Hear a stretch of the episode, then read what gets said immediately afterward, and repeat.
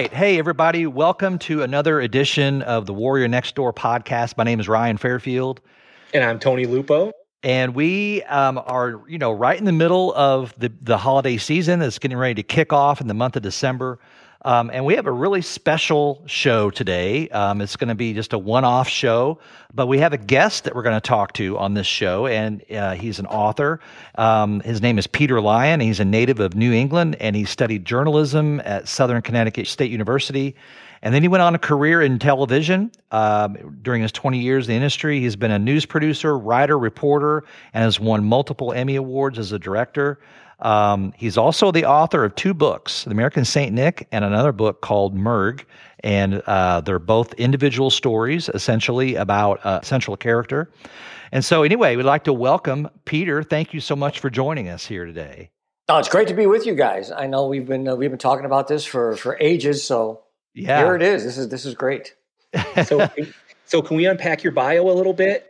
sure, absolutely. Sure. I, I, saw I saw a couple of things as I was lurking in in the interweb land to to see the sort of things you're working on.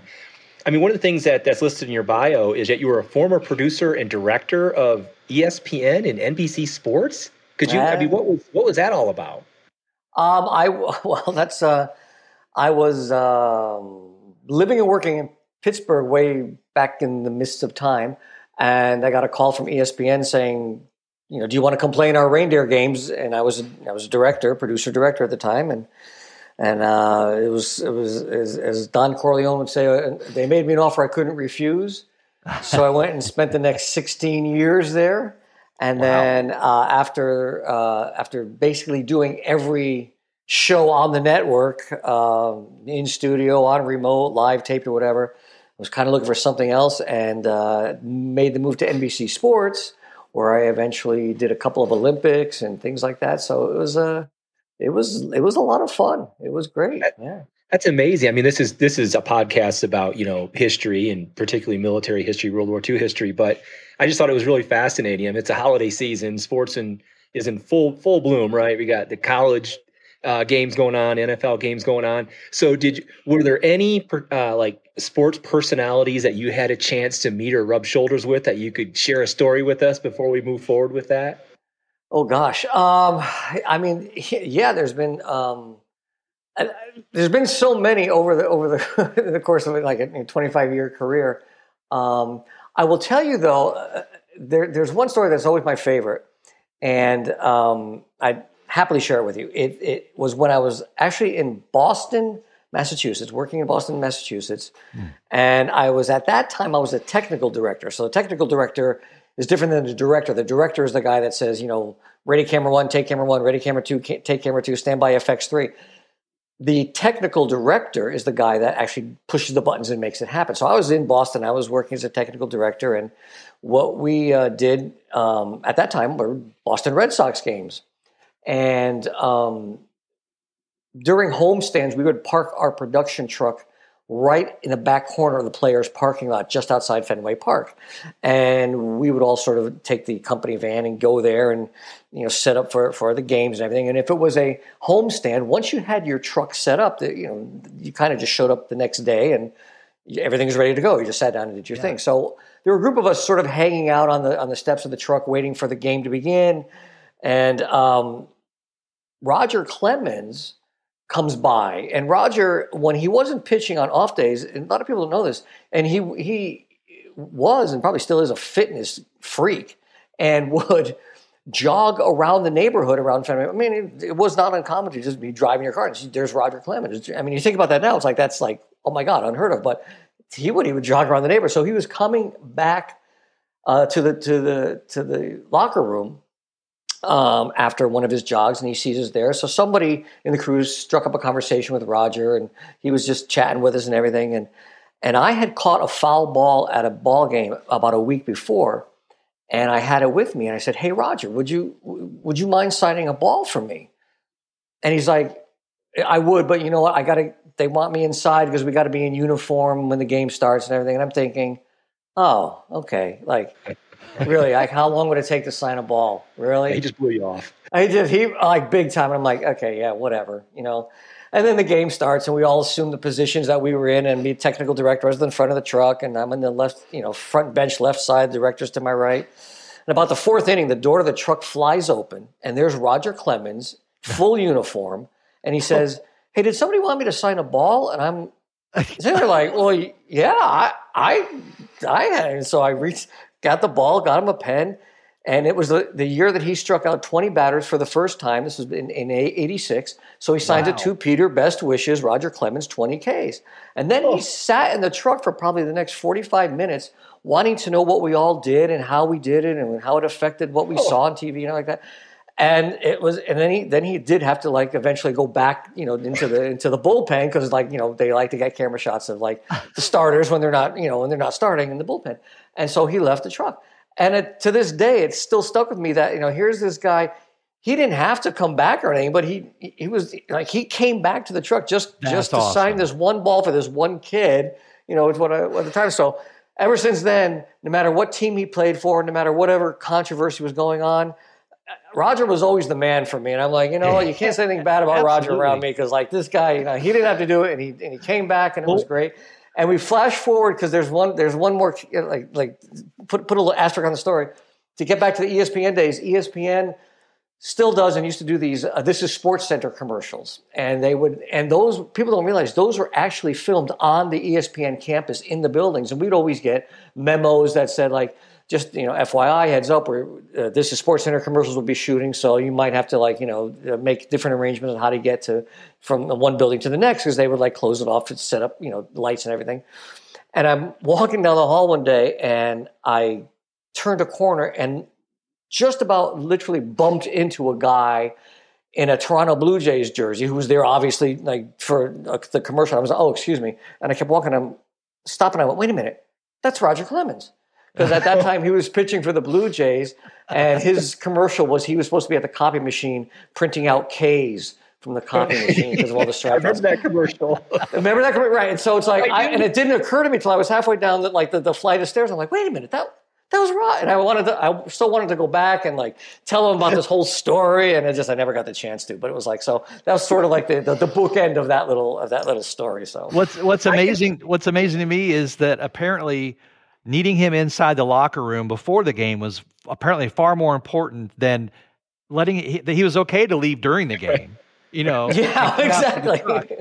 right. His, I guess. I guess you know. At that time, they really they at when the game started, they wanted all the players, whether they were playing that day or not, especially pitchers, obviously, but they wanted them in uniform so that you know they could be seen on camera. It's like you know, here's here's the the rest of the rotation like hanging out in the dugout. But once the game started you know, they would they would retreat to the locker room or hang out, and you know, eh, starting pitchers, man. Obviously, if you're you know relief pitcher, you're in the bullpen, but starting pitchers, they, they you know they're they're not scheduled to, to be in there. So that I don't know if that's changed, but that's the way it used to be. And it was just, I mean, it was just one of those funny things that like you know he, he did not have to come back, and he did. So that's sure did. you know high praise from me all the time. I, so I'm a huge Roger Clemens fan as well. I, I, I think he's amazing and I think he should be in the Hall of Fame, regardless of some of the controversy that you referred right. to. He's, I mean, he he he just mowed people down. I mean, five Sung, five Cy Young awards. He was he was the Rocket. He was at that time probably the most dominant pitcher in the game. Mm-hmm. I mean, it was just he was. Yeah. yeah, he was money every time he took the mound. That's hard to do, and and so with with this career at ESPN and all these amazing stories, you just kind of just told two off top of your head. How did you go from not why did you not write a book about that? How did you get to write a book about history of World War II? Well, it's it's part of how it all kind of blends together. You know, I started that story by saying I was working and living in Pittsburgh at the time when ESPN called me, and it was while I was in Pittsburgh that one of my uh, very dear friends at the time and still is uh, came up to me one day. He was also a director at this station I was working at, KDKA in Pittsburgh, and um, he was telling me that he was going to be taking his family on a vacation to Luxembourg at the end of November that year, and I and I I kind of recoiled a bit. And at the time, I didn't really know a lot about Luxembourg, but I did know that going there at the end of November, it was going to be cold and rainy and snowy. And I just and I said, it was like, what was Disney World closed? Why why why take them to Luxembourg? And he said, "Oh well, no, it's it's I got to go over there for this thing my dad did during the war." And I, of course, that piqued my interest because I had like six or seven uncles that were in the war, and you know they all came home. Um, and so I was just like, well, and I've always had a fascination with all things World War II. And I and I said, oh well, what what did he do? And he says, you really want to know? And I said, yeah, yeah. What what did he do? So he gave me the five minute cliff note version of the story. And guys, I got to say, when he was done, I was gobsmacked, you know, jaw agape, like, oh my god Mm. What a great story, you know. And, he, and he's like, oh no, all those guys had stories like that. I'm like, no, no, this this is pretty amazing. Pretty unique. Someone should write a book about this. And then it was like, you know, the light bulb went on. I was like, wait a minute, I'll write a book about this. You know, give me your dad's phone number. And that's that's kind of how it all took place. So the the writing of it and the researching of it actually started when I was in Pittsburgh, and then it when I left and went to to ESPN, it kind of carried over. And many was the time I was you know, I would be writing, and uh, I, at one at one point I was doing the the eleven o'clock Sports Center, directing eleven o'clock Sports Center, and I would have to be in to work, say like at three o'clock, four o'clock in the afternoon, and I would get up, make a cup of coffee, I'd sit down and start writing, and I would work straight through until it was time for me to leave, and then that was sort of my routine that I would either be researching or writing, you know, right up until like, you know, two o'clock in the afternoon. And I'd have to get up, go and go to work, come home. And it was like rinse and repeat. And it, uh, and that's, that's, that's how I got it done. So who was the, who was the son that you spoke to? Who, who, who had the, the relationship to the story? Yeah, that was Terry Brookins. And, uh, Terry, again, he was, uh, he was one of Dick Brookins' sons. Uh, he's got two others, Don and, and David. And he also has a daughter, Carol. But Terry and I were, uh, you know, we were best buds at, at, the time, and I mean, don't get me, we still are. We're just we're just miles apart now. But uh, he, uh, yeah, no, he when he told me the story, I was uh, I was totally hooked, and uh, and to be honest with you, completely fair, it took me probably about six months before I actually made the phone call to his father, uh, Richard, to, to, to introduce myself, and and and only because I wanted to have enough informational background and questions and things like that. So when I did call, I would be able to like, you know, have a decent conversation with him and try to get as much information. I knew it was going to be a, a one-off conversation, but I wanted to try to, as, as best I could, to get the ball rolling as quickly and as, as substantive, sub, substantive, as that deeply word. as possible. And uh, so, so I, I, had all these questions lined up, and I, I never forget the first time I called him up, and uh, uh, I introduced myself and I said, you know, hi, my name is Peter. I'm, you know, friends with Terry, and you know, he told me about your story, and and and and I want to write about your story. And his reaction was, I'll never forget. He said, "Oh yeah," you he had this kind of gruff voice, and I was like. wow, this is not the you know. You tell somebody you want to write a story about them. I was expecting a little bit, you know, a little bit more. But what I came to realize was that you know, for Richard, you know, as as you find out when you read the book, he had you know been living this story for uh, you know this was the uh, uh, mid 90s so he had been living this story for the you know 20 25 years mm. um, and i know a lot of people are doing math right now saying wait wait that doesn't add up but it will when you read the books it makes sense but he had been living this story for about 25 years and so he was used to people wanting to get his his version of it or doing a tv interview or a radio interview or or something for a newspaper especially on the marquee anniversaries, like the, the 40th, the 45th, the 50th anniversary of, of, of these events. And so he was used to it. So here was just another guy calling him. But I think, you know, once I, uh, we got over that initial phone call and, and started talking to him, he actually, he opened up quite a bit and through you know through the years actually even after the book was published and everything we became very very good friends. Like i i almost looked at him as, as like an uncle or a father. I mean we would we would talk all the time. I would call him up all the time. He had and, I, and every time every single time i called him up i we'd have a conversation. We'd just be chatting and he'd say uh, Peter, did I ever tell you about that time? And he'd give me another nugget of a story, and I'm like, "Oh my God, Dick, why didn't you tell me that when I was writing the book? I would have, I would have put that in." And he goes, "Well, you didn't ask me." And I'm like, you know, "So, you know, Peter, so. as interviewers for the the as as volunteer interviewers for the Library of Congress, and that whose whose uh, interviews we feature in this podcast, we run into that all the time. We Ryan just ran into that with uh, someone that we just featured named Bill Parker who stormed Omaha Beach, first wave uh, back in 1944. And every time Ryan goes and hangs out with him because he's from the Tulsa area, he gets a little nugget. We have to put these little addendums in. Right, yeah. exactly. But but so the book that you're you're talking about writing is the first book that you have written uh, on on World War II. You have two. It's called The American Saint Nick. it, it is a story about a handful of GIs who, as I think it even says this on the book jacket, during the darkest days of World War II, just before the Battle of the Bulge, um, help bring Christmas back to this small Luxembourg town, and in do so, in doing so, they created this uh, event that's now, you know, coming eight decades in, in, in, and still going strong. And that's that is based. That's the, basically the story. You know, there's there's so much detail behind the story that is, you know, it's, it's very difficult to actually encapsulate it. But if you know, if, at the granular level, that's it. Is these it was these handful of soldiers that just decided to do something nice for the children of this town, small town of Wiltz, one you know one afternoon, and and that's how the story was born.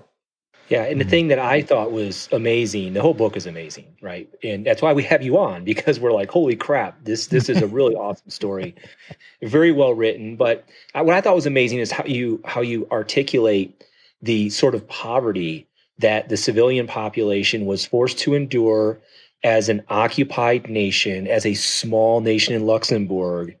And to me, it, it it's like you know the the sort of things that the GIs had available for this Christmas, I mean, it would have seemed like heaven to them. Absolutely, 100% correct. I mean, I don't think people realize, you know, Luxembourg pretty much, um, again, let's talk about before the Battle of the Bulge. Luxembourg was pretty much, and I say untouched by war. What I mean by that is by the destruction of the war. You know, there were certainly some skirmishes and whatnot, but you know, basically all the buildings were intact. They had, there was they were uh, uh, they were not the subject of any any major bombing raids or anything like that. There was n- really no uh, major fighting on their soil. Again, we're all talking pre pre bulge. So let's keep that in, in mind here. Mm-hmm. Um, so it was it was literally like uh, pretty much out of a storybook. I mean, that this, these small little towns uh, looked like you know almost fairy tale towns, and um, so when the GIs get there, you know they're they're completely uh, just, just sort of t- taken aback by how beautiful the place is. You know, and yes, mm. it's it's November, it's December, it's it's snowing, all that, but still, these places are are, are, are relatively untouched and gorgeous. Don't forget, as they fought their way across Europe, across France, and into Belgium, that was not the case. I mean, there were whole cities that had been razed by the battles. So they finally get to Luxembourg, and oh my gosh, here are these beautiful towns. So they settled in, and it was also important to remind, as a reminder, that where they had been prior coming to this town of Wiltz and, and, coming to Luxembourg, they were in the Battle of the Hurtgen Forest. And the Hurtgen Forest battle was one of the bloodiest uh, battles of World War II. And um, there's, I go into some of the detail about that in the book.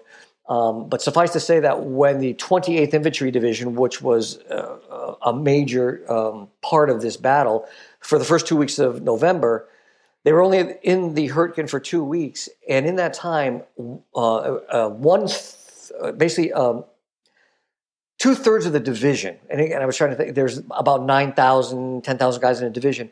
Two thirds of the division were casualties of this one wow. battle. So when they were pulled out of battle and sent westward for some R and R to what was known as the Quiet Sector, which was Luxembourg you know, they were pretty beat up, and they arrive into this storybook town having just, you know, no way else to put it, get, got their asses kicked. They get to this storybook town to rest, to recuperate, to resupply, to, you know, and to, to re up with, with personnel. Um, and they had some, some menial tasks to do while they were there. For instance, they were also responsible for um, front line defense. You know, they were set up as sort of guards and you know to guard the, the lines. But again, they were spread so far apart. There was like probably uh, at some points a quarter mile between outposts. So you, you know, it was mm. to say that they were a quiet part of the front, wasn't it? Right. So saying that they were yeah. in, taking up defensive positions was, yeah, they still had things to do, but it wasn't really that that you know that uh, intensive. Um, so they they arrive in, in this town, and it is a storybook town, and they come to realize that while things look great for them now that they're out of this battle and everything, they come to realize from talking to the people in town that life had not actually been so great. I mean, the the the ravages of war had left these people with nothing. I mean, when the Germans pulled out and retreated, they took basically everything that wasn't nailed down. So these, I mean, these poor people had, there was no food, there was no medication, there was nothing. And they were, in a lot of ways, relying on the U.S. troops to help them, you know, stay afloat at that time. And the, and the troops, they did respond. They, they shared with, with their, uh, with their, their, their Luxembourg hosts, as it were. Um, and you know they, they, were they were billeted in many of the homes and, and the hotels in town, and they would share things from their rations and such. And it was through a conversation that one of these soldiers had with a local in town.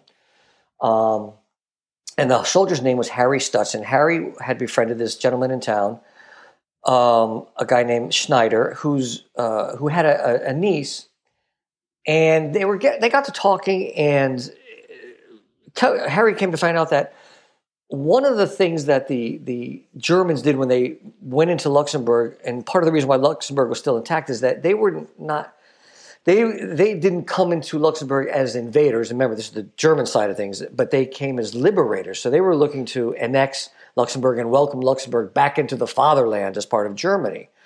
Well, the Luxembourg people wanted no part of that. They're very proud people, and so they did what they could to resist and, and whatnot. Um, but the Germans still tried to re-educate the population. They changed all the road signs to to, to German uh, street names like you know Adolf Hitlerstrasse, or something like that. All French-sounding surnames had to be changed to German surnames. Official language of Luxembourgish was was you know outlawed, and German was now the official language. And the celebrating of certain holidays and traditions was also outlawed because they were not sanctioned German holidays. And one of those holidays was St. Nicholas Day. So Harry finds out that after nearly five years of, you know, of, of being deprived of this, that St. Nicholas Day was rolling around in about three weeks.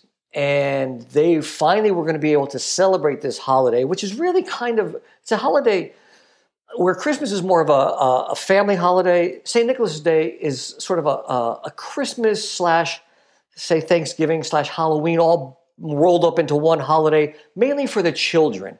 So Harry hears that they were going to be able to finally celebrate, but didn't have anything with which to celebrate because of the ravages of war. So he's he takes upon himself to say, "Well, look, there's got to be something we can do. We're the U.S. Army, for God's sakes. You know, we should we should be able to help out." And he gets this idea in his head that he wants to throw a Christmas party for the children of Wiltz, and that's where the story began.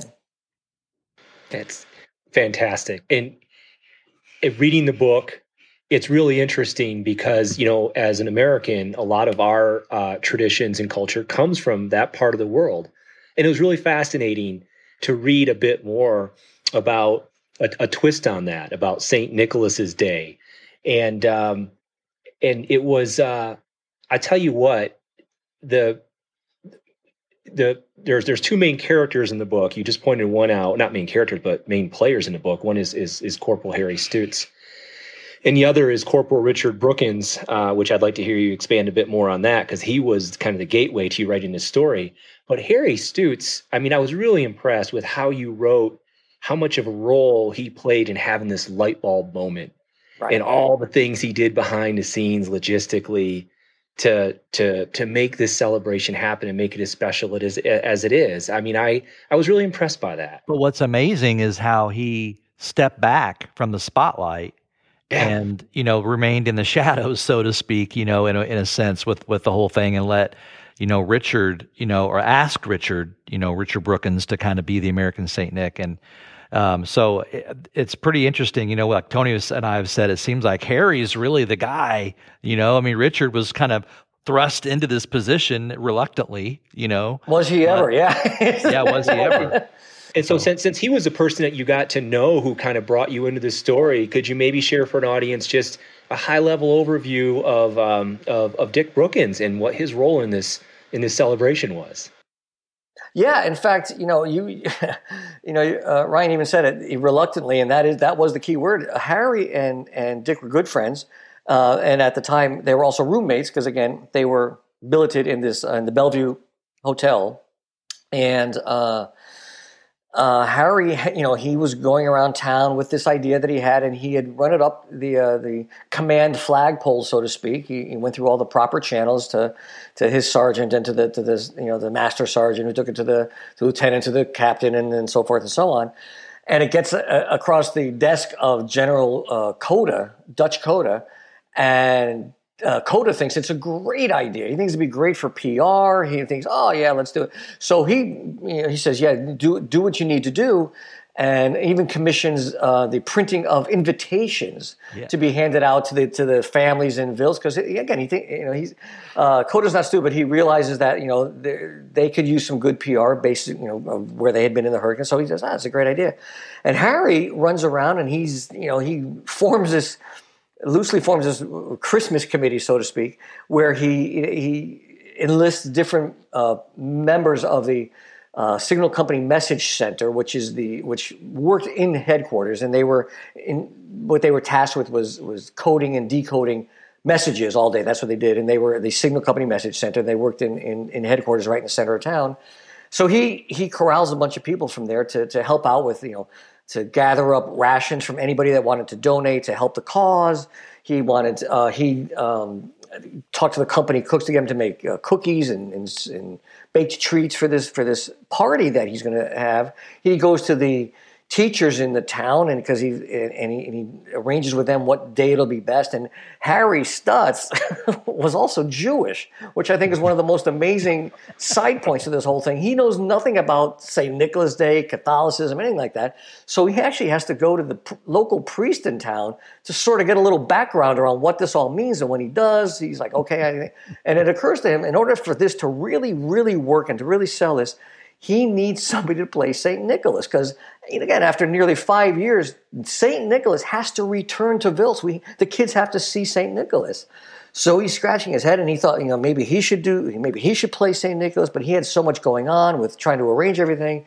And he got the idea, the light bulb goes off and he's like, Richard, I'll ask my roommate Richard to do it. So he goes to Dick and he says, you know, here's here's what I'm planning. Here's what I've got going on. You know, uh, and we need a Saint Nicholas. Would you know? Would you be Saint Nicholas? And Richard thinks about it and says, no, get somebody else. And Harry's like, what are you talking about? And he, and, and from Dick's point of view, he was he, he realized even then that what Harry was you know that what Harry was putting together, and that the fact that it was already sanctioned by by the general, and they knew it was going to be a big thing. Richard's thing was eh, he didn't want to screw anything up, you know, because he goes, I don't know what St. Nicholas is. I don't know what he does. I, I know nothing about this.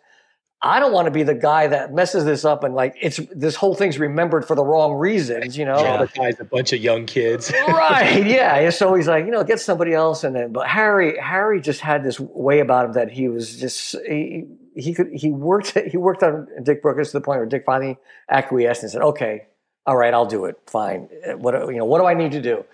And he said, "That's." And I guess that's when he told him, "Oh, well, you got to wear a costume, and you got to." And he starts telling him all this, and Richard, of course, didn't realize that at the time. He thought maybe I just throw a hat on or something, and you know, fake beard. He didn't realize there was a whole costume to to to to, to dress up in, and uh, the costume ended up being the local priest's mass robes that he donated for this, you know, for for the use for this event, and um, they made uh, the nuns at the uh, local girls' school, which was inside the Wiltz Castle where this event was going to take place, because they already coordinated this with the, with the teachers. Remember, they, this was all coordinated. It was going to happen inside the courtyard of the Wiltz Castle, and um, the nuns had made him a, a bishop's mitre hat to, to, sort of to go with that. Um, and he carried around a like a shepherd's staff. It's called a crozier, and they also knitted him out of a piece of rope, a rope beard to look like you know Santa Claus or Saint Nick.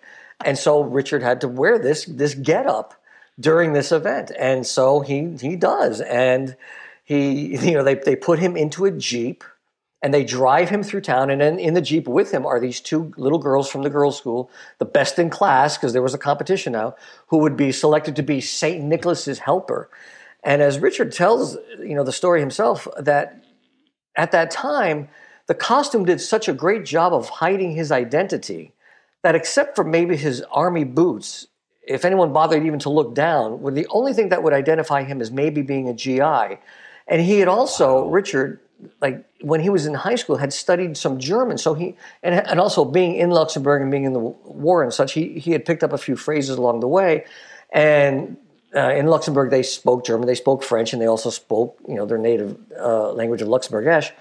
But he knew enough German to like ask the children their names and uh, you know, mother, father, things like that, just little key words. And so when he was interacting with these kids, these kids you know, were wide eyed with amazement because, oh my God, here is St. Nicholas. And it was important to have this Jeep procession through town so that the boys' school in the center of town would, would, be able to see that St. Nicholas was there. They would parade through town so that everybody could see that St. Nicholas had returned. And the Jeep would end up back at the, the castle. They would just did a little circuit around the town and go back to the castle where the party was going to be so that everybody could see here, after all this time, is St. Nicholas in the flesh. And that was the party that they threw for these kids in Wiltz that wow. one day, December 5th, 1944 it's amazing. I mean, yeah, I mean, just it's it's it, it's amazing. I, I, think it's on one hand amazing that General Cota approved yeah. it. You know, because I was thinking to myself, you know, the the military is thinking. I, if I I would have thought back then, they would have said, "No way." You know, you guys right. get get, get back to work. You know, you know right. get get rested up and so on. But it's uh, it's amazing that it went up that high up the ladder and was approved. And of course, then Harry was sanctioned to be able to, you know, he was like, "All right, I can do this. I got approval to the from the top brass." Yeah, and, Harry um, Harry had, was was a bit of a wheeler dealer too. So he, you know he knew how to like work the levers and, and get things to happen. So like for him, this was this was great. And, I, and at first, you know, Dick at first thought like Harry was doing all this just to, to, to get out of doing like you know any any uh, uh, hard work. Like you know, like this is right, yeah, right. So he thought, well, oh, he's gold bricking. He's just trying to like you know get out easy. But then you know, it, it, as he saw Harry, you know, doing all this, he realized he was doing it because he really wanted to, this to be a success. He wanted to, to, to oh yeah, you know, this was genuine. He really wanted this to succeed and wanted to do something nice for these kids and. And um, and again, it just amazed me. Here's this this this Jewish kid from like the, the, the Midwest, Harry Stutz, you know, roaming around the, the predominantly Catholic country of Luxembourg, trying to arrange a St. Nicholas party for these kids. It was just, there's, it was so, there were so many like threads there that, that was, it, it's amazing. And what's even more amazing, and it's like, you know, I keep saying amazing, you know, it, it, it's, it's, it's, you know, I'm saying it's a, a wonderful and amazing story, not because I wrote the book, but I wrote the book because it's such a wonderful and amazing story. And, and yeah. one of those amazing things is that there's actual video, film of the yeah. original event. In I found it in the National Archives of the original event from 1944. Photos of it, stills of it, are actually in the book. Um, and uh, the book was was made into a documentary film, and a lot of the film from that original event is in documentary film. But I, I always uh, sort of extrapolate out and say, okay, the film was shot by a couple of combat cameramen who had been out on assignment that day and were on their way back to Wiltz because Wiltz at the time was the headquarters for the 28th Infantry Division. And their job, you know, they're coming into Wiltz and they're going to, you know, drop off their film and that's it. They were done for the day. And as they're coming into town, and I can't stress enough how small Wiltz is, is basically one road comes in from basically the south, winds around the, the, the, castle, and then goes out to the north. And you know, since then it's expanded a bit. But let's like remember where we are. We're in 1944, so it's basically this one road in and out of town kind of thing.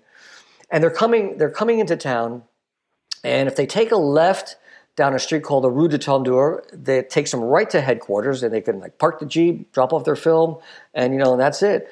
And as they're ready to take that left up ahead, coming out of the castle portal down the Grand Rue, they see what looks like Santa Claus hanging off the back of a U.S. Jeep.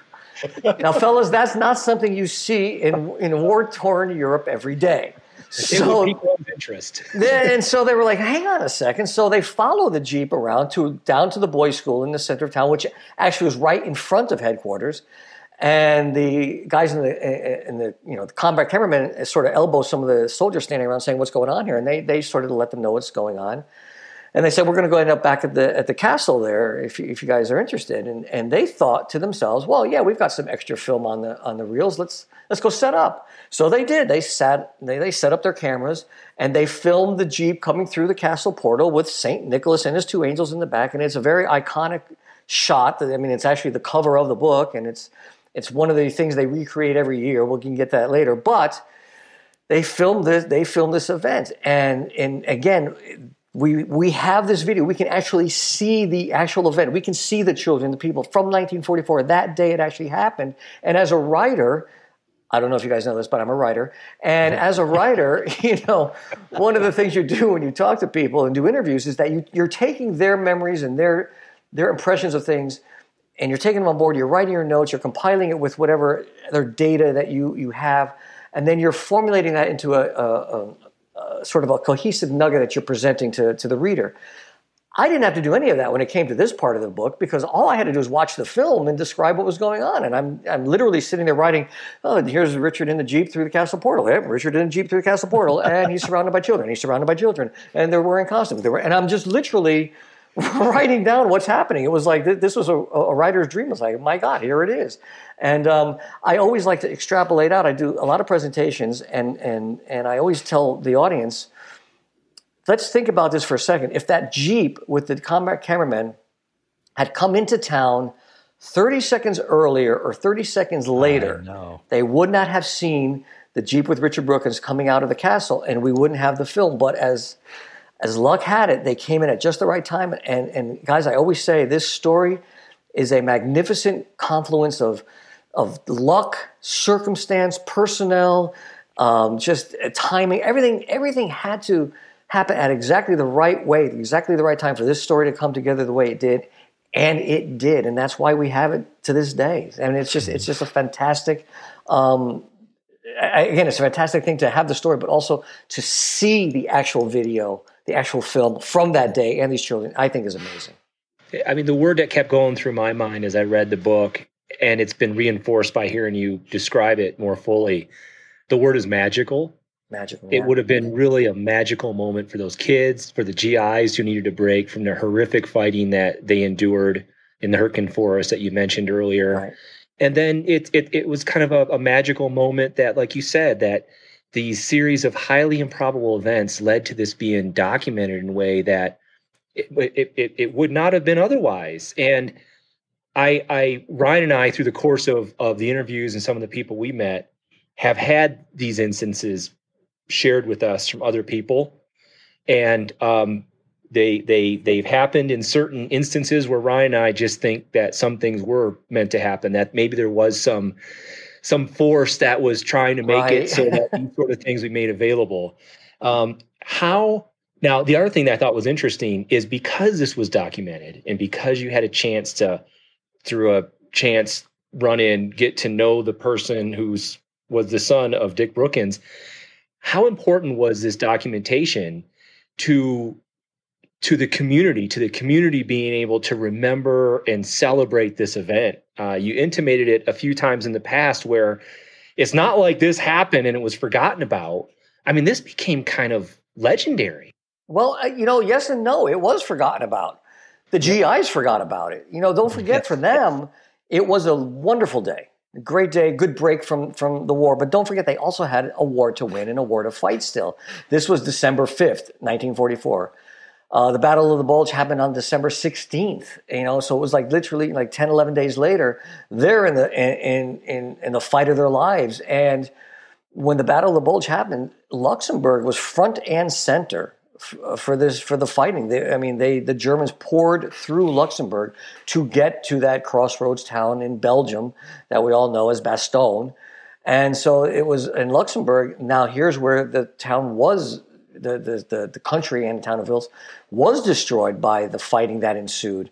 And Richard Brookins, as it, as it were, he was up in Clervaux at that time. And again, this is all detailed in the book, is how he, how and why he's up there.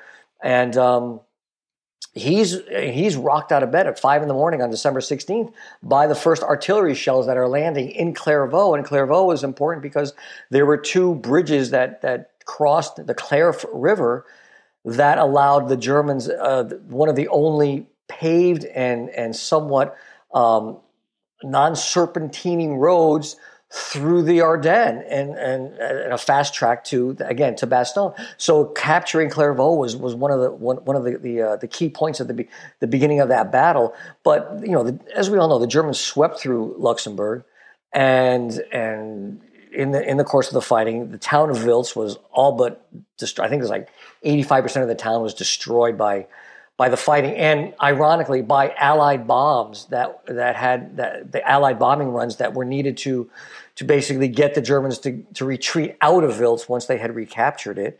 Um, and even you know even so, even though the, the, the, people in Wiltz knew that it was the Americans or the Allied bombing that had basically destroyed their town, they never, never forgot the kindness and generosity of that handful of American soldiers that won St. Nicholas Day. Now, again, the guys, they they put it out of their minds. It was it was just a day. They had a war to fight. They went on, and, and then once they retreated from Wiltz, and they did, um, you know, their their assignments as the 28th Infantry Division sent them elsewhere. They were sent, sent up to the Alsace-Lorraine region, and their fighting continued up up there um, after after the Bulge.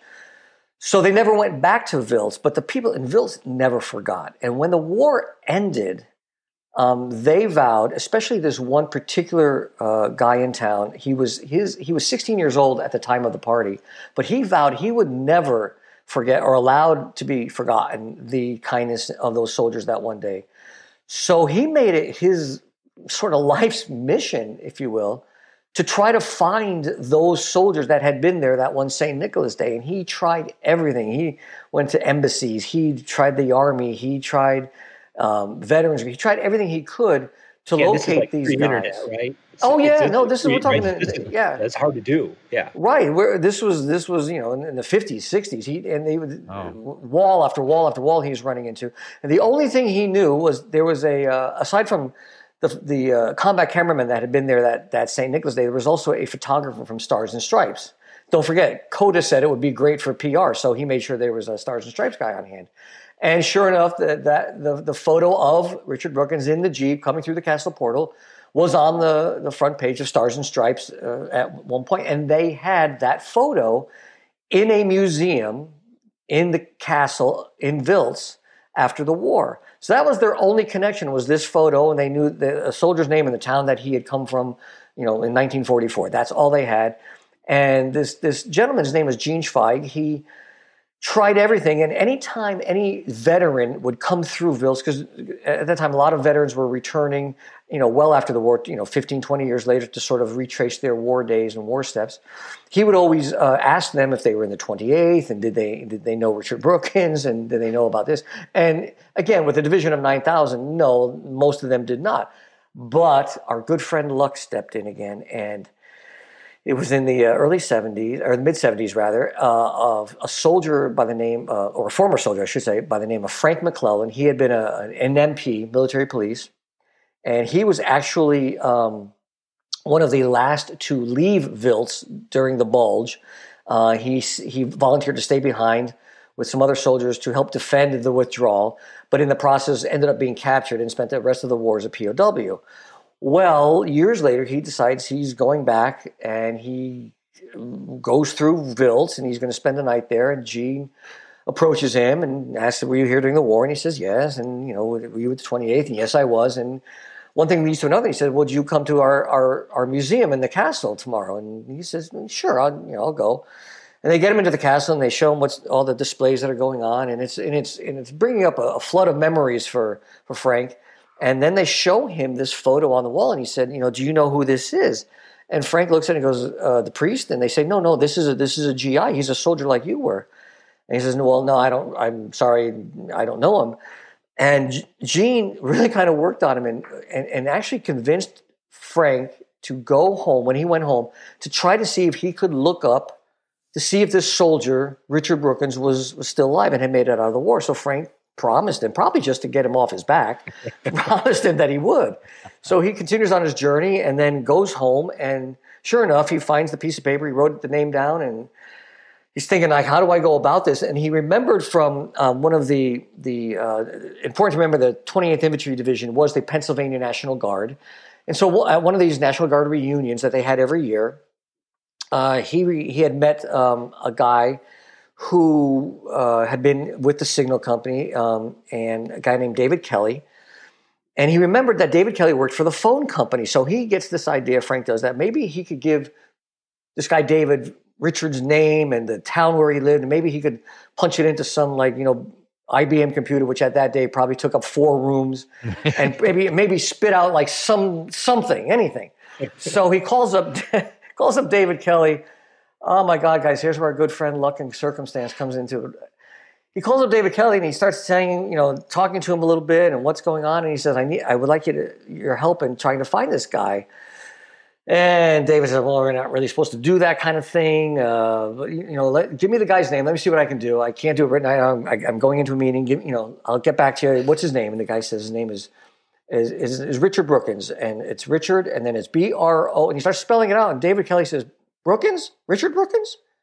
He says, "Yeah." Why? He goes, "I taught him how to use the SIGABA, which the SIGABA hmm. was like the U.S. equivalent of the Enigma machine." He goes, "I oh. trained him on that." And he's, you're kidding. He goes, no, in fact, he works for the phone company. I saw him just a couple of weeks ago.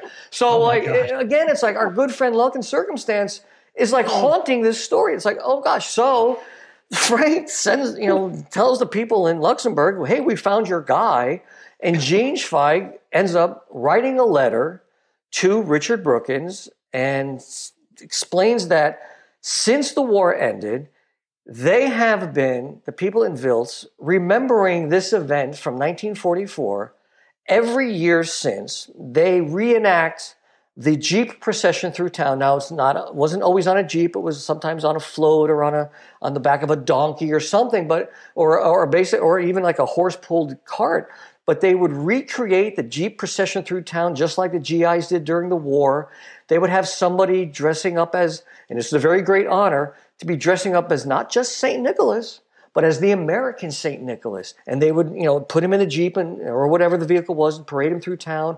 And they would end up at the castle just like they did during the war, through the castle portal, just like the GIs did during the war. And they would hand out treats to the children, just like the GIs did during the war, as a way of honoring those soldiers. They did this religiously for 30 years. And here comes the 30th anniversary of the rebuilding of their town. This was uh, like 1977. And Gene's idea was to get this guy, Richard, and anybody else that they could to come back to reprise the roles that they had during the war. So Richard hears this and, and he's blown away because, again, since the war ended, they never thought about this day. To them, it was just that day. They never. So for 30 years, he's number one he's blown away by the fact that that they're asking him to do it again number two that they had been doing this for 30 years without his knowledge and that they're they are heroes back there and they didn't even know it yeah. well richard says absolutely i'm going to go back and he calls his good friend harry who also survived the war and says harry you're not going to believe this but and so that that's how it all began again so in 1977 richard brookins harry stutz frank mcclellan and a few of the other guys that were there returned to Wiltz so that Richard can recreate his role once again as the American Saint Nick. And in, the difference was in the first December 5th, 1944, there was probably 30, 40 kids there for this, this first event. This time there was probably uh, three, four, 500 kids as pl- oh, plus wow. like thousands of parents. So this was huge. This was, uh, it, it was, as NBC was there filming it. It was, it was just an incredible event. And, and Richard, remembered that during the war, the uh, Luxembourg language was forbidden to speak by the, the people in Luxembourg because it was outlawed by the Nazis. So, as a in a way to honor them, he had prepared some remarks that he would give to the crowd that had gathered there to see the return of the American Saint Nick, and he learned phonetically how to deliver his speech to the to the crowd in their native language of Luxembourgish, and that was his way of honoring oh, them fantastic. for remembering what they had done during the war. So I, I mean, I'm getting choked up just thinking about it because it just that's just such an amazing thing. And and you know, you mentioned that you know Harry was the the behind the scenes ringleader of this whole thing, and and Harry loved the fact that it was that Dick was doing this because eh, as far as Harry was concerned. Dick was the perfect guy for it. He represented everybody, and Dick always, you know, said it every time it's it, i do this not i do this every year or i do this every time i go back not for so much for him but for all the guys that couldn't be there who you know had been there through the years. So you know dick would go back on all the marquee event you know the, again the 40th anniversary the 45th the 50th the 60th and so on. And he would always remember all those who had participated and made that very first event happen. I tell you what i i, I read the book and just listening to you recap it kind of got me emotional again. I mean, well, you know, it's funny because that's the that's the story, and and, and I want to say, you know, you know, we're, we're doing this podcast, and I know, you know, people are going to say like, well, why should I buy the book now? Because, or you know, why do I need to read it? I know the story. I, and I and I, I, say this, and I'm not trying to sell books. Trust me, but I say this with with all honesty there's so much more to the story, so much more detail involved that again, it's our good friend, um, uh, like circumstance and luck and amazement, that there's so much more to it that is worth knowing of this story that I think it is absolutely worth.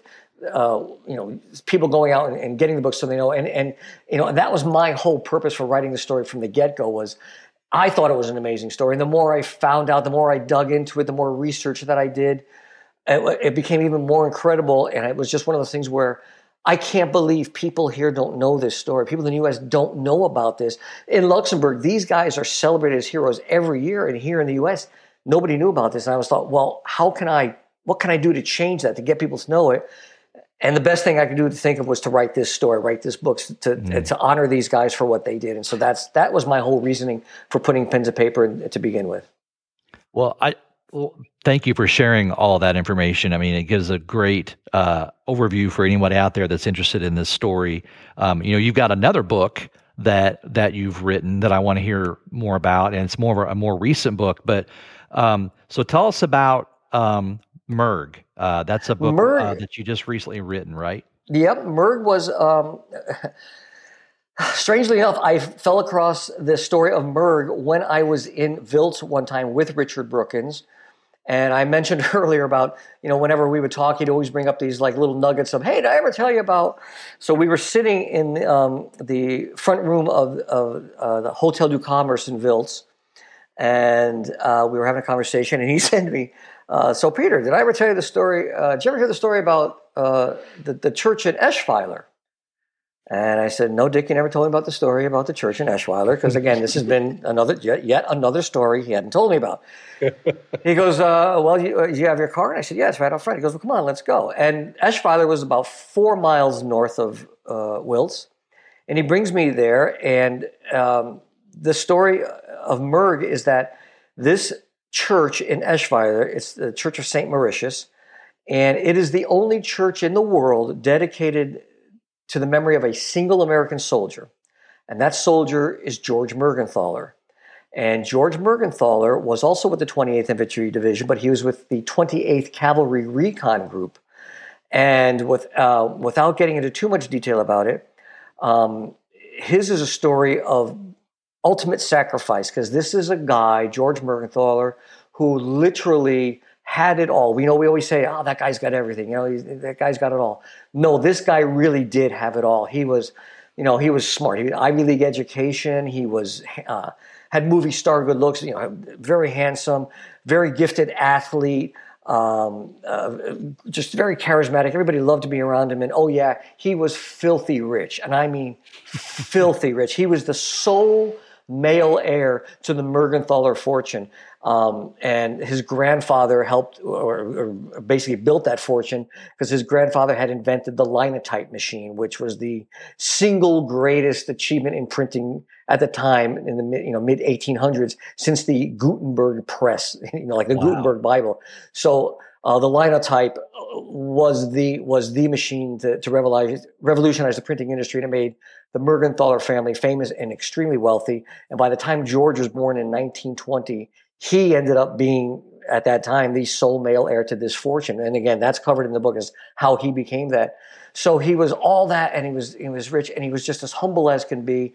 And when the war broke out, he could have certainly taken some sort of a backline job, but he insisted on serving as a simple buck private, um, much to his, his against his father's wishes. Yeah. And he um, spoke fluent German and French. And when they found out about this in basic training, they said, Boy, have we got an assignment for you where you're going to be part of a recon group. And so he was part of this recon group that got attached to the 28th.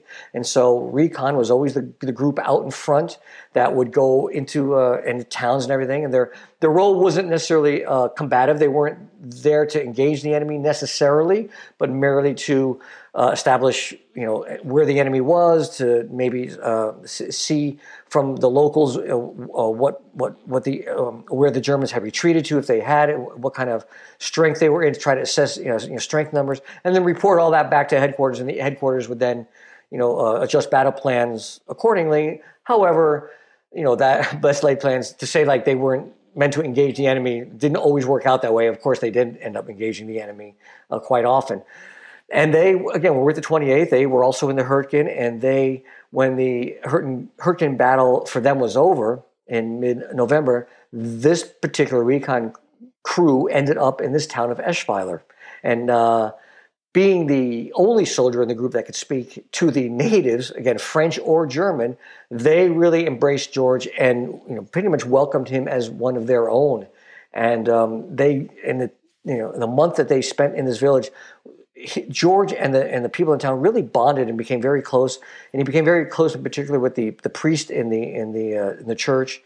Um, would often help him with uh, the mass duties, et cetera, et cetera. And um, when the Battle of the Bulge happened, they were they were ordered to defend the town at all costs, um, and they did as long as they could, and and they were forced to retreat, hastily retreat in, in, in a convoy, and they they left town and unfortunately drove into an ambush. Mm. And it was in that ambush um, that George was killed, and I, I go into a lot of detail about that in Merg. And um, what what's amazing about that ambush was that George, in the manner of his death, died um, being able to provide cover for the rest of the recon troop and allowed them to escape the German uh, onslaught and escape into the woods. Many of those uh, soldiers were captured, but there were about 29 or 30 of them that actually did make it back to Allied lines and, and continued the fight. And even those that were captured were taken to POW camps and survived the war. And what, what's ironic is that George basically died buying enough time for these men to escape. And, and all of them survived the war. And what I find very poignant is that there are f- generations of families in existence today that owe their very existence to George Mergenthaler, and they don't even know it simply oh, because yeah. He allowed their fathers or great, you know, or grandfathers or whatever to to to make it out of the war. And um, George's body was found months later, and they were it was found by the townspeople and they reburied him in the uh, in the church cemetery. And then after the war, the Mergenthaler family they um, he was an only son. They found out that uh, their son had been killed, and uh, the priest had written a letter back home to George's mother and father explaining how much George meant to to the town. So the Mergenthalers offered to help them rebuild their church, the place where George had spent so much of, the, of his time when he was in, in uh, Eschweiler. And um, they offered to rebuild the church, basically brick by brick, stone by stone, just as it had been prior to the war, including the hand painted mural behind the altar that, that displays Jesus feeding the masses. The only difference is that this time the mural uh, in the mural there's Jesus feeding the masses with the help of an apostle who mm. is dressed in army fatigues and uh, bears the likeness of George Mergenthaler. And if you walk into that church right now to this day, you look at that and you see that mural. I dare anybody to do that and not have their breath stolen from them. It is powerful and moving. And basically, Merg tells the story of this town, of this church, and of George Mergenthaler. And it was one of those, again, he's revered as a hero there. And here, nobody knows that story so lasting was George's impression that even years, years after the war and long after you know his death, the house where he had stayed in Eschweiler uh, for just a couple of weeks, they still referred to the room he stayed in as George's room. Oh, so wow. they would say, "Oh, you know, I left my sweater upstairs. I think it's in George's room. But could you go and get it?" And it was just—I mean, that's how much of an impression he left with the people of that town. And it, you know, if you're driving on on the road to that church, there's a memorial on that roadside, uh, approximating where his body was found. And there's a monument there where there's always flowers there. They always keep flowers there. And there's, the, of course, the church, which is which is this monument. And Merg tells this entire story of him and his family. And it's it's a it's a bit of a more somber read than Saint Nick, but again, I think it's one of those deserved read just because it is a story of the ultimate sacrifice and what it means to this day. Mm. And, and, you're telling me that, or telling the audience that you, you wouldn't have even known about this story if it weren't for the work you had done with Dick Brookins on on the story and the book of the American Saint Nick. Correct. It was it was Dick that showed this to me to, to the very beginning because he had, you know, he had mentioned Did he tell me about it? No, and he he and I drove there, and and I still remember clear as day. We both walked into church at the same time, and uh, and it was just you know, he Dick just stood there and looked around, and I was I was amazed by what I saw, and uh, and and and actually Dick really didn't say very much as he was standing in the church, and at, at some point I was I remember saying, "Wow, this is incredible," and he's like, he just kind of looked around and goes, um, let, let, me know when, when, when you've had enough. And then he turned and walked out. And it was just, wow, it was just, it was a, it was a powerful moment for him, you know, and I was just, and I was over, you know, it was, it was powerful for me to be there for the first time, but you know, this is not the first time he had seen it. And he just, you know, he didn't, he was happy that he showed it to me, but it was like, yep, that's who George was. He knew who George, and he, they never met. They never knew him personally, but um, they're, he knew the story. How, so was, how did he hear about the story then? I mean, if he was if he didn't know him and he never met him, was it just something that he? How did he find out about it to tell you?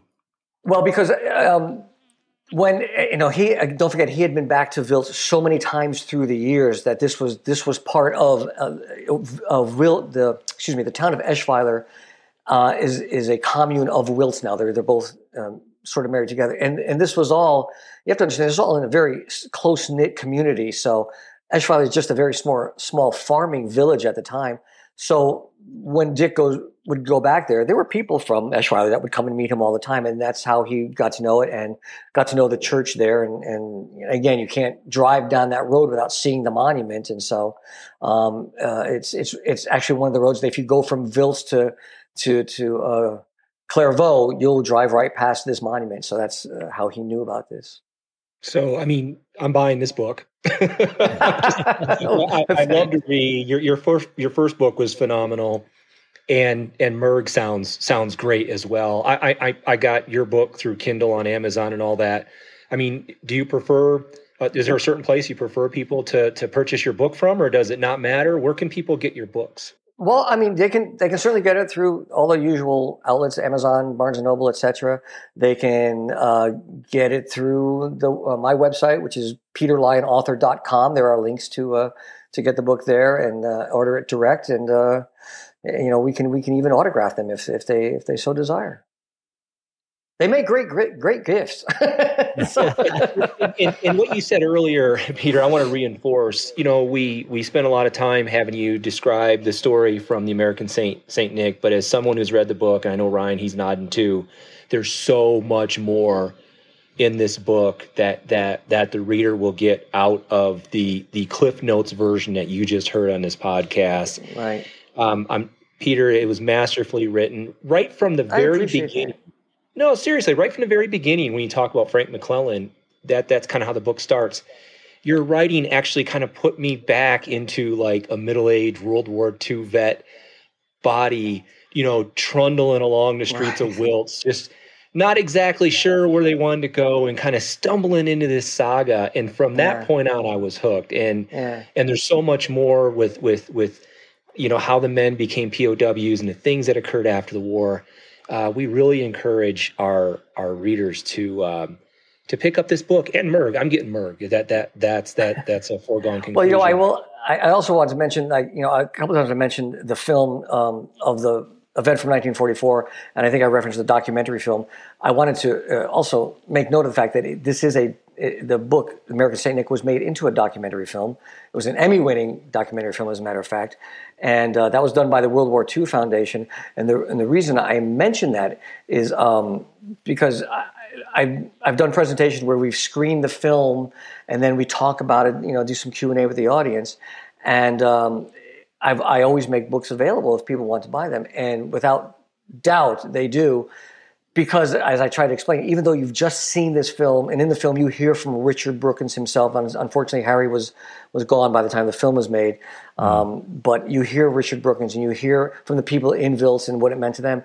Um, even though you hear that and and and you see the film, even the film doesn't isn't able to achieve the amount of detail that goes into the telling of the story. And in fact, one of the the, the, the funny little nuggets about that was the film was made by the World War II Foundation, and Tim Gray uh, is the president of the foundation. And he was making the film and would run the scripts by me to sort of say like, you know, are we on the right track? Is there anything you think we should change? Anything? And I would and I'd always flood him with a sea of, well, I don't know, maybe, maybe you should go into more detail about the teachers because, you know, they did da da da da da. And he's like, well, and he'd always have to put my brakes on and go, Peter, right. if I tried to put everything that you have in your book into the film, it'd be like four hours long and we'd all be asleep.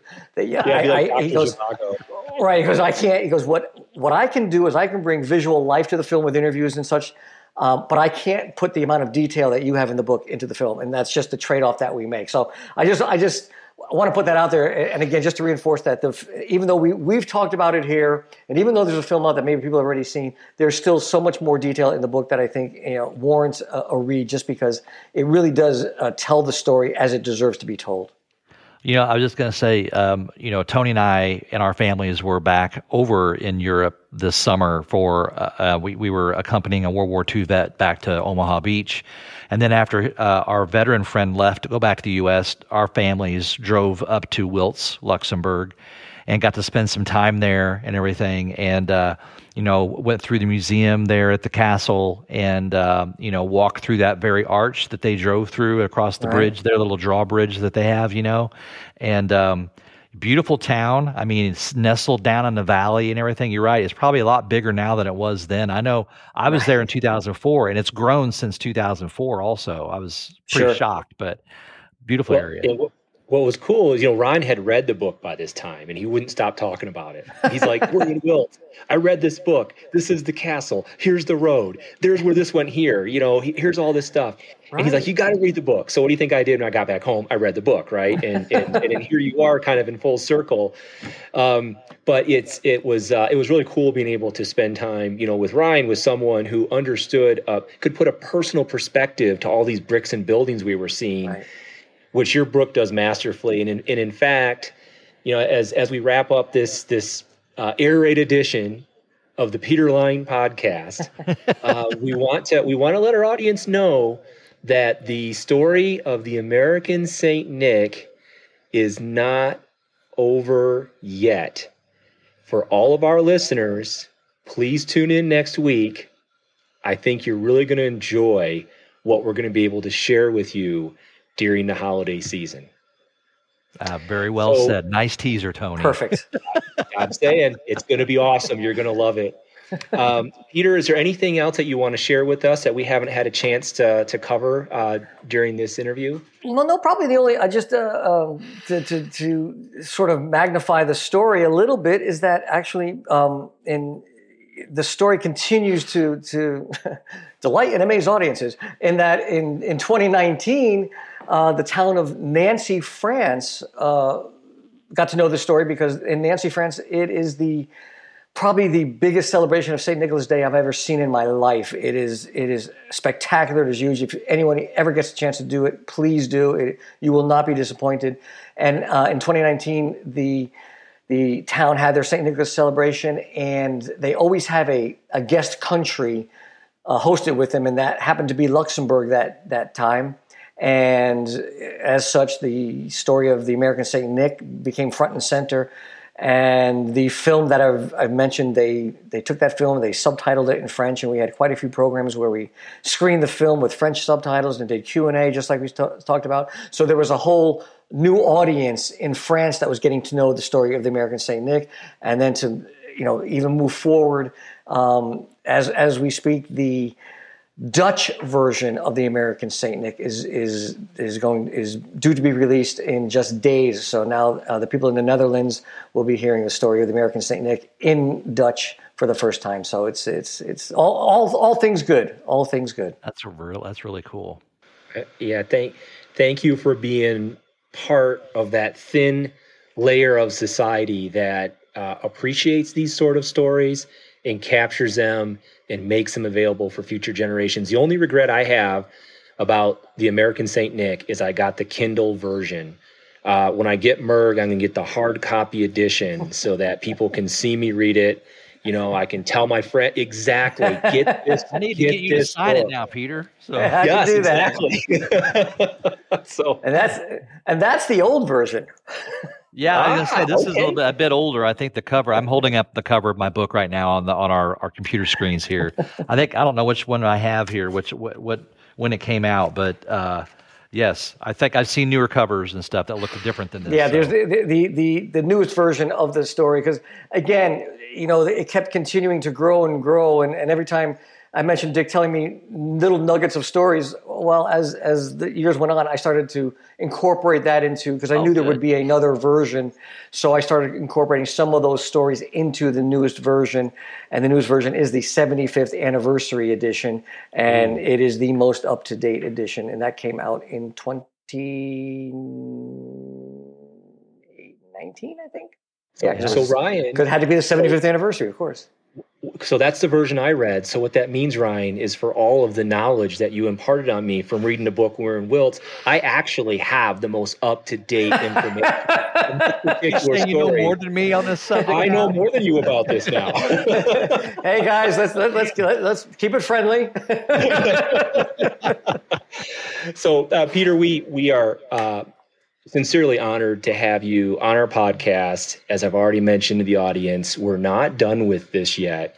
Uh, thank you again for taking the time to be on here and explain to our audience the story behind the story behind the story of the American Saint Nick and your recent book, uh, Merg. Uh, Ryan, any of your final comments? Yeah, I just want to say about the American Saint Nick story itself, and I've said this off, you know, off the air to you guys and stuff. I feel like this story you know, it's it's a like we've talked about before. It was a flash in the pan sort of uh, you know moment of really great goodness and generosity and love, and a time when there was so much horror and and death and killing and meanness going on. You know, from you know from the other side. So it's just a great um, a great um, little microcosm of of awesomeness that happened right about that period, right before the bulge started, literally exactly. ten days before it started. Exactly. So. Well, let's let, let's see if we can make this a little bigger, so it's not just a little firecracker flash of light. Let's see if we can't.